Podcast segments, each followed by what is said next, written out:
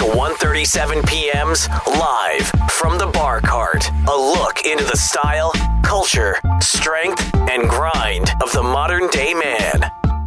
Mario, welcome to the 1:37 PM Live from the Bar Cart podcast. I'm your host, Brian Anthony Hernandez, and you are a multi platinum singer with the falsetto that can pierce anybody's heart. And wow. you have a new album out right now that's doing just that. Welcome and congrats. That was an amazing intro. Thank you. I've never actually heard that. Uh, I, I, mean, your falsetto. I was Thank listening you. to Drowning this morning. Um, yeah. Thank you. Everyone's, man. Thank you. Everyone's talking about this new album. yeah, it's um, it's been overwhelming. The response from the fans has been amazing. Uh, and I've, every like everybody has a favorite song and and that's like what you want as an artist. You want people to say, eh, you know, from different walks of life, like I like Mira or this record care for you connected with me. Like this is, you know, it's a dream come true. Yeah, the album is called Dancing Shadows, and yeah. my favorite is Good Times. Um, I really yes. like motivational, upbeat, positive songs. Yeah, and also ballads. So I also gravitated toward Care for You. Yes. What are the stories behind both of those? Good Times. Um, Actually, there's like 15 versions of that of that record. We were really it started off with just like piano, um, not even piano. It was like uh, Rhodes and like guitar, um, more like laid back ballady. Then we had like a EDM version. Uh, then I was like, you know what? When I started working with with, with Jake and he heard the record, Jake Gosling, uh, who executive produced the album. I went to London. He heard it. He's like, yo, let's strip it back and like make this you know, a super soulful record, but like in the chorus, let's let's beef it up and give it that grungy vibe. Um, and then my manager came to me and said, "What if we put like a soulful guitarist on it? What about somebody like Buddy Guy?" So the guitar you hear on the record is actually Buddy Guy. Wow. And uh, yeah, creatively it has all these different levels to it, but conceptually, I really, you know, going back to what you said, it's the motivational record. It is the, you know, the record when you're about to, you know, go to your job interview when you're waking up in the morning and you turn on the news and you see all this crazy stuff and you're like, you know what, I'm not gonna let this stress me out today. Good times are coming, ain't no reason not to have a good time, you know. So I really just wanted to make an album and a record that uh, was, you know, related to culture in a way that motivated people and gave them a taste of my aesthetic and the music I love as well. This album was nine years in the making um, since your fourth studio album came out in yeah. 2009, right? Yeah, 2000. Yeah, 2009. Yeah. 10, yep. And I kind of want to put your career into perspective for everyone that's listening because um, you've been grinding since the early 2000s professionally. Yeah. And um, you had this song called "Let Me Love You." That by the end of the decade, Billboard ranked it as the number eight most successful single of the 2000s, yeah. and put you on the list of artists of the decade for that decade. Yeah. yeah. That's huge. That's really big. Really big, you know. Um, I think the timing of that record and, and the people that were involved, you know, Scott Storch, Ne-Yo, all of which, you know, and myself, of course, thank God, all of which are, you know, in our own rights, you know, geniuses at what we do, I feel like. And um, it was just uh, uh, the timing of it, where R&B was, the resurgence. And I feel like we're back at that again. I feel like we're back in the space where R&B uh, soul music is making a resurgence and in a way where it's experimental, um, it's culturally relevant, you know. So music is, is a magical thing because it involves time, but it more so involves experiences. And right, and time is the way that we calculate our experiences, you know. So there's a interesting relationship that time and music has together. Mm-hmm. And let's let's take it back while we're talking about the 2000s. Yeah. Um, what's like one memory from that era that kind of sticks out with you, or maybe you learned a lesson from? Yeah, I think going on tour with Destiny's Child, you know, after releasing my second album, um, that really catapulted me personally into the mind frame of what true artistry is. You know, leaving the studio, putting the album out, going on tour, being in front of thousands of people. You know. Um, in multiple different continents.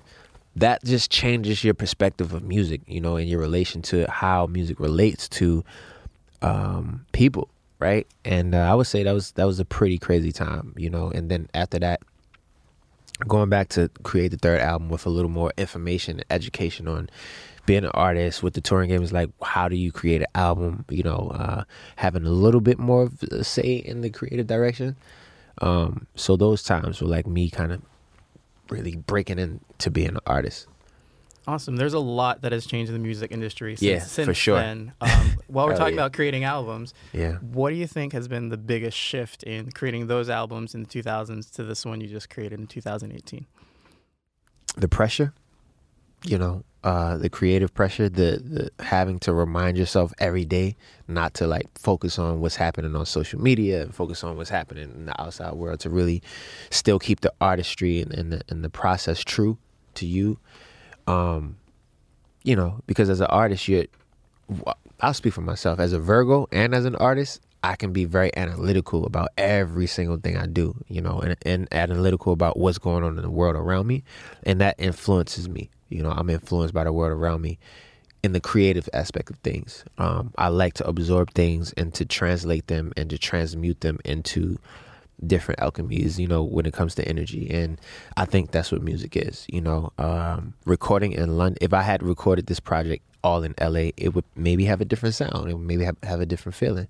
But because I recorded the majority of it in London, in the middle of nowhere, in, in Sticky Studios with Jake, and it just has a more authentic, earthy, yet still cosmic uh, vibe to it, which is why when people ask me, what, what is the genre of this album? I, I call it cosmic soul. That's cool. You know, that's what it feels like to me. What are some of the inspirations you drew from that London environment that Yeah. were infused onto this album? Uh, like I said, very earthy, very grounded, um, yet still uh, expanded in its expression. Um, raw, like you know, I came to the studio. I remember being in the studio for like weeks, not getting a haircut, and just like having a face full of hair, a beard, like being in the middle of nowhere, like wearing the same clothes for three, four days. Like, just it was about the music, bro.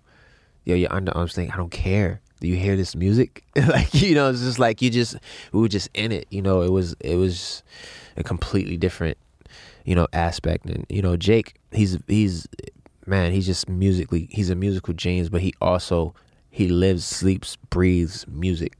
Um and the expression of it and, and the rawness of it. And then seeing it you know, it's like having a baby and uh molding this child, you know, into what it is. There's literally like a lot of times today's a lot of artists like they'll just get tracks from you know producers. Send me a track I'm gonna write over but when you're actually surgically creating a song every sound every tempo every um um you know uh every layer and every verse has its own you know world and and the conversations it takes to get to how you know we'll take it from tempo 110 to tempo 98 no let's try 117 on i believe you know why 117 oh because it's the temple of the sun you know what i mean and what it feels like it's like those conversations that create the magic and it's man it's it's it's a really uh beautiful process I love how you're giving so much love to Jake Gosling, a Yeah. producer. he, Um, he I- influenced a lot of the the, the vibe so Yeah, I, Yeah. I think um, this generation of artists they're big into giving um, love to the songwriters and the producers more so than in past generations. I feel like they're giving credit as always. Yeah. It was always a little more um, secretive of hey, we're the co-writers on this song. But I think now people know music is all about collaboration, and you see that Yes, with definitely is. Spotify adding songwriters to the credits. Um, you see that with um, them launching an award show just for songwriters and producers. Absolutely. it's really cool to see. it's important. It's important, yeah, and I think engineers should get way more credit too. You know, engineers like uh, shout out to Jackson Demigalo, uh, who engineered the project. Like the the late nights, the it's kind of like engineers are like the you know uh,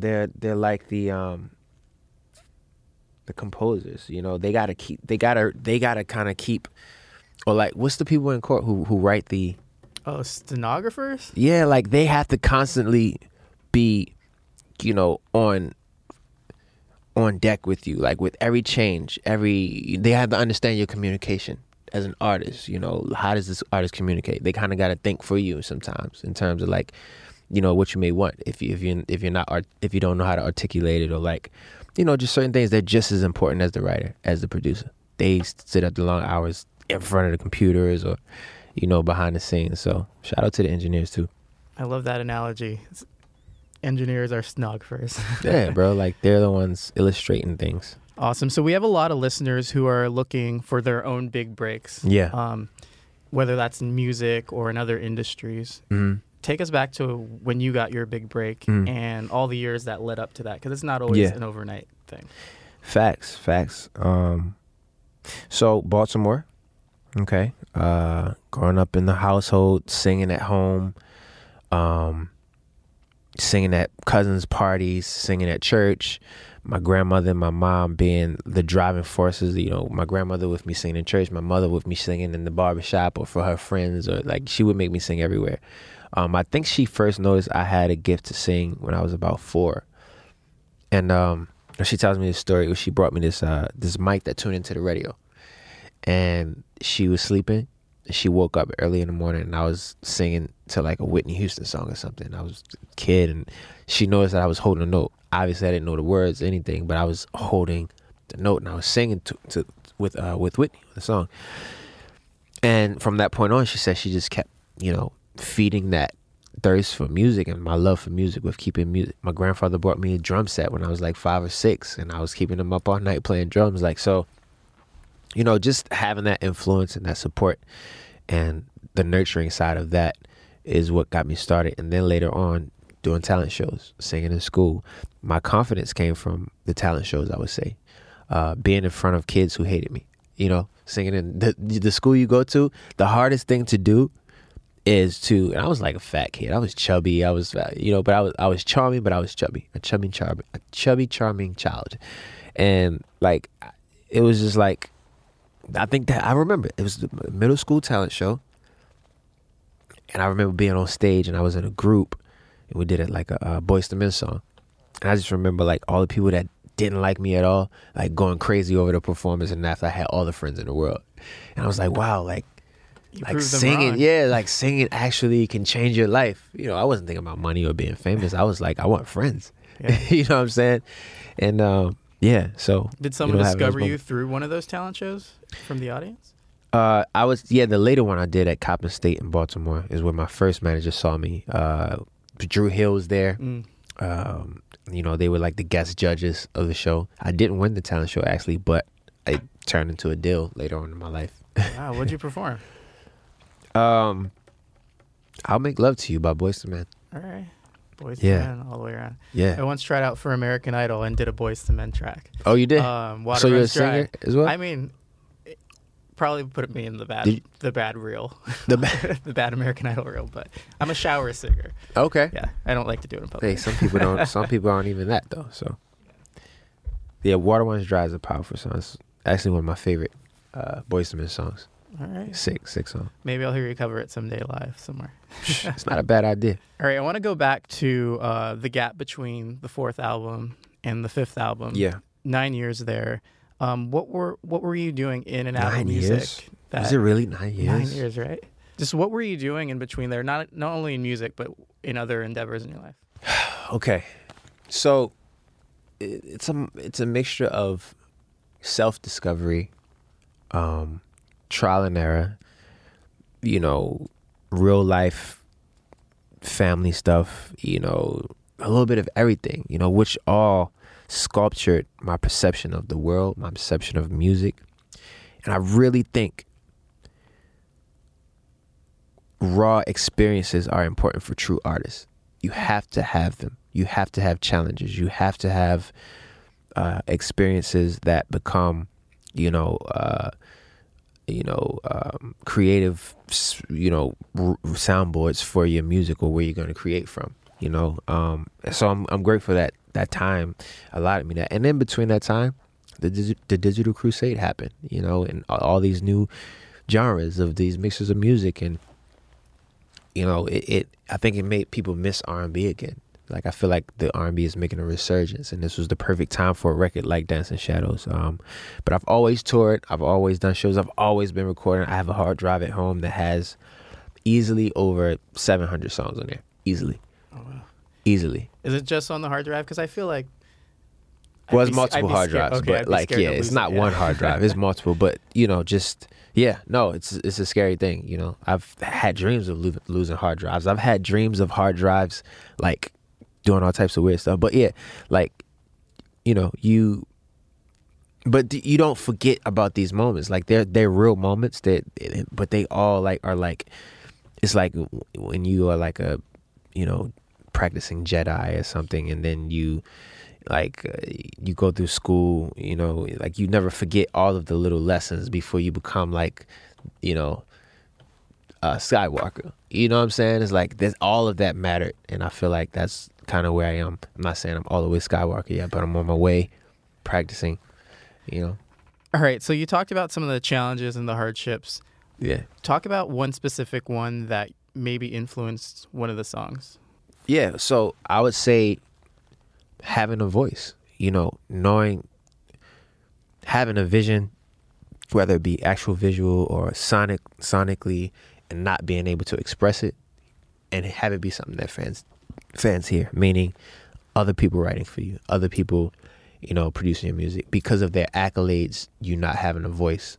That's like suffering to the soul for an artist who is trying to expand and express itself. So th- that experience motivated me to really make sure this project was like authentic and I expressed myself and I tried things and made mistakes and there's no mistakes in, in music, but you know, just trying things and, and, and reaching, you know, pushing the producers, making it really uncomfortable in the room so that that energy can create something great. Like, you know what I mean? All of these different things that I wasn't able to do before because maybe the people I was in the room with had bigger names or, you know, the egos was like out of the roof or they had a, you know, 10 song deal with the label and I was just one of the artists, you know, helping them to, you know, get get their next deal done. You know what I'm saying? Like there was, and I understood all these things as artists, but I couldn't do anything about it because I was locked into this deal.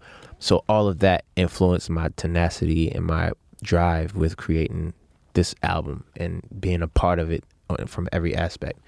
You know? Yeah, that pressure can be super humbling. Yeah, um, nah, it is. but it can create some of the best moments in in your Pressure creates your diamonds. Process. Yeah. It does. So you've had a busy month uh, appearing on Wendy Williams, Total Yeah. Request Live, The Breakfast Club. Uh, what's next for you?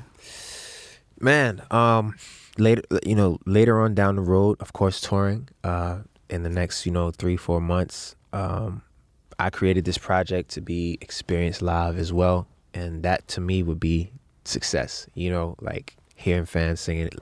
I really want to let them digest the album, you know, for those who it's affecting, and then be able to share that moment, that nostalgic moment. I see it in my, I see it already. Just that nostalgic moment of like being on stage, having that moment with my fans. Like I, I need that. I want them to have that. I want us to have that. You know what I mean?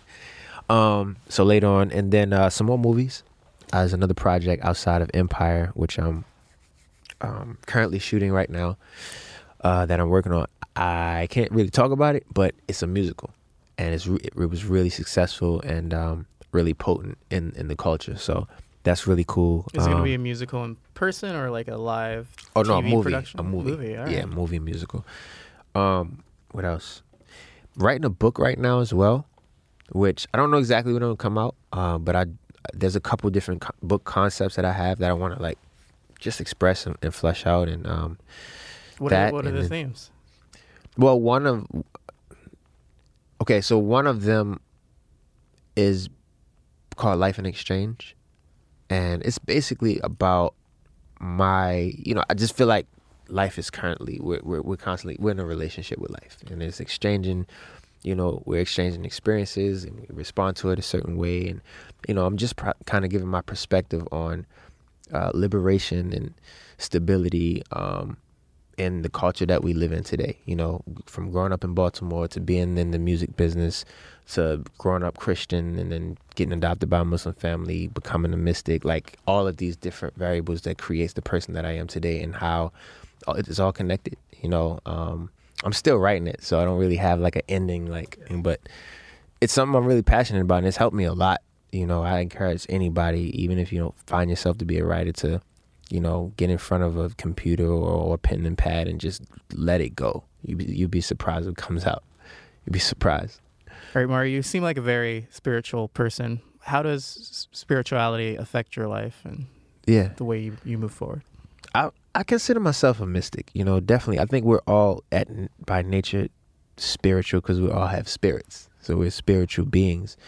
Um, but I think that for me, I I see there's no disconnect between um, energy and spirit. You know, I see energy in everything, and it's how we communicate. It's how we receive. It's how we, you know, put it back out there. That that matters, and um, it's just become my way of life, and and it's always protected me and saved me from uh, myself, from you know other entities and energies that are opposing, and I think that we all should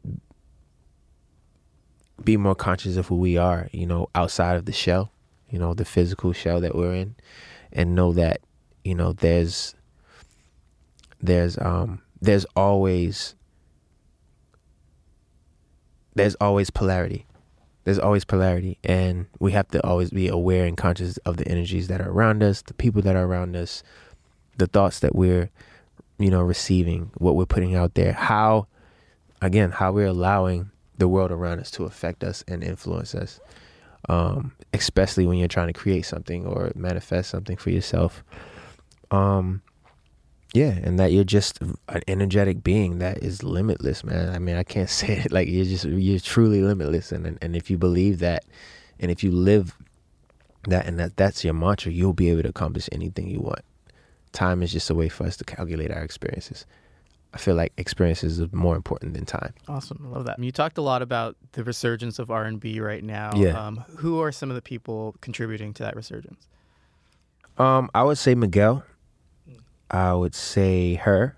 I would say Daniel Caesar. I would say um, dvsn. I would say I know I'm missing a lot of people, but um, yeah, I guess that just to name a few. Um, Daniel Caesar is huge. I, I, Yeah. His his cover of um, Kanye West Streetcar is I didn't I haven't heard that yet. it's beautiful. Yeah? It's stunning. Yeah. gotta check it out.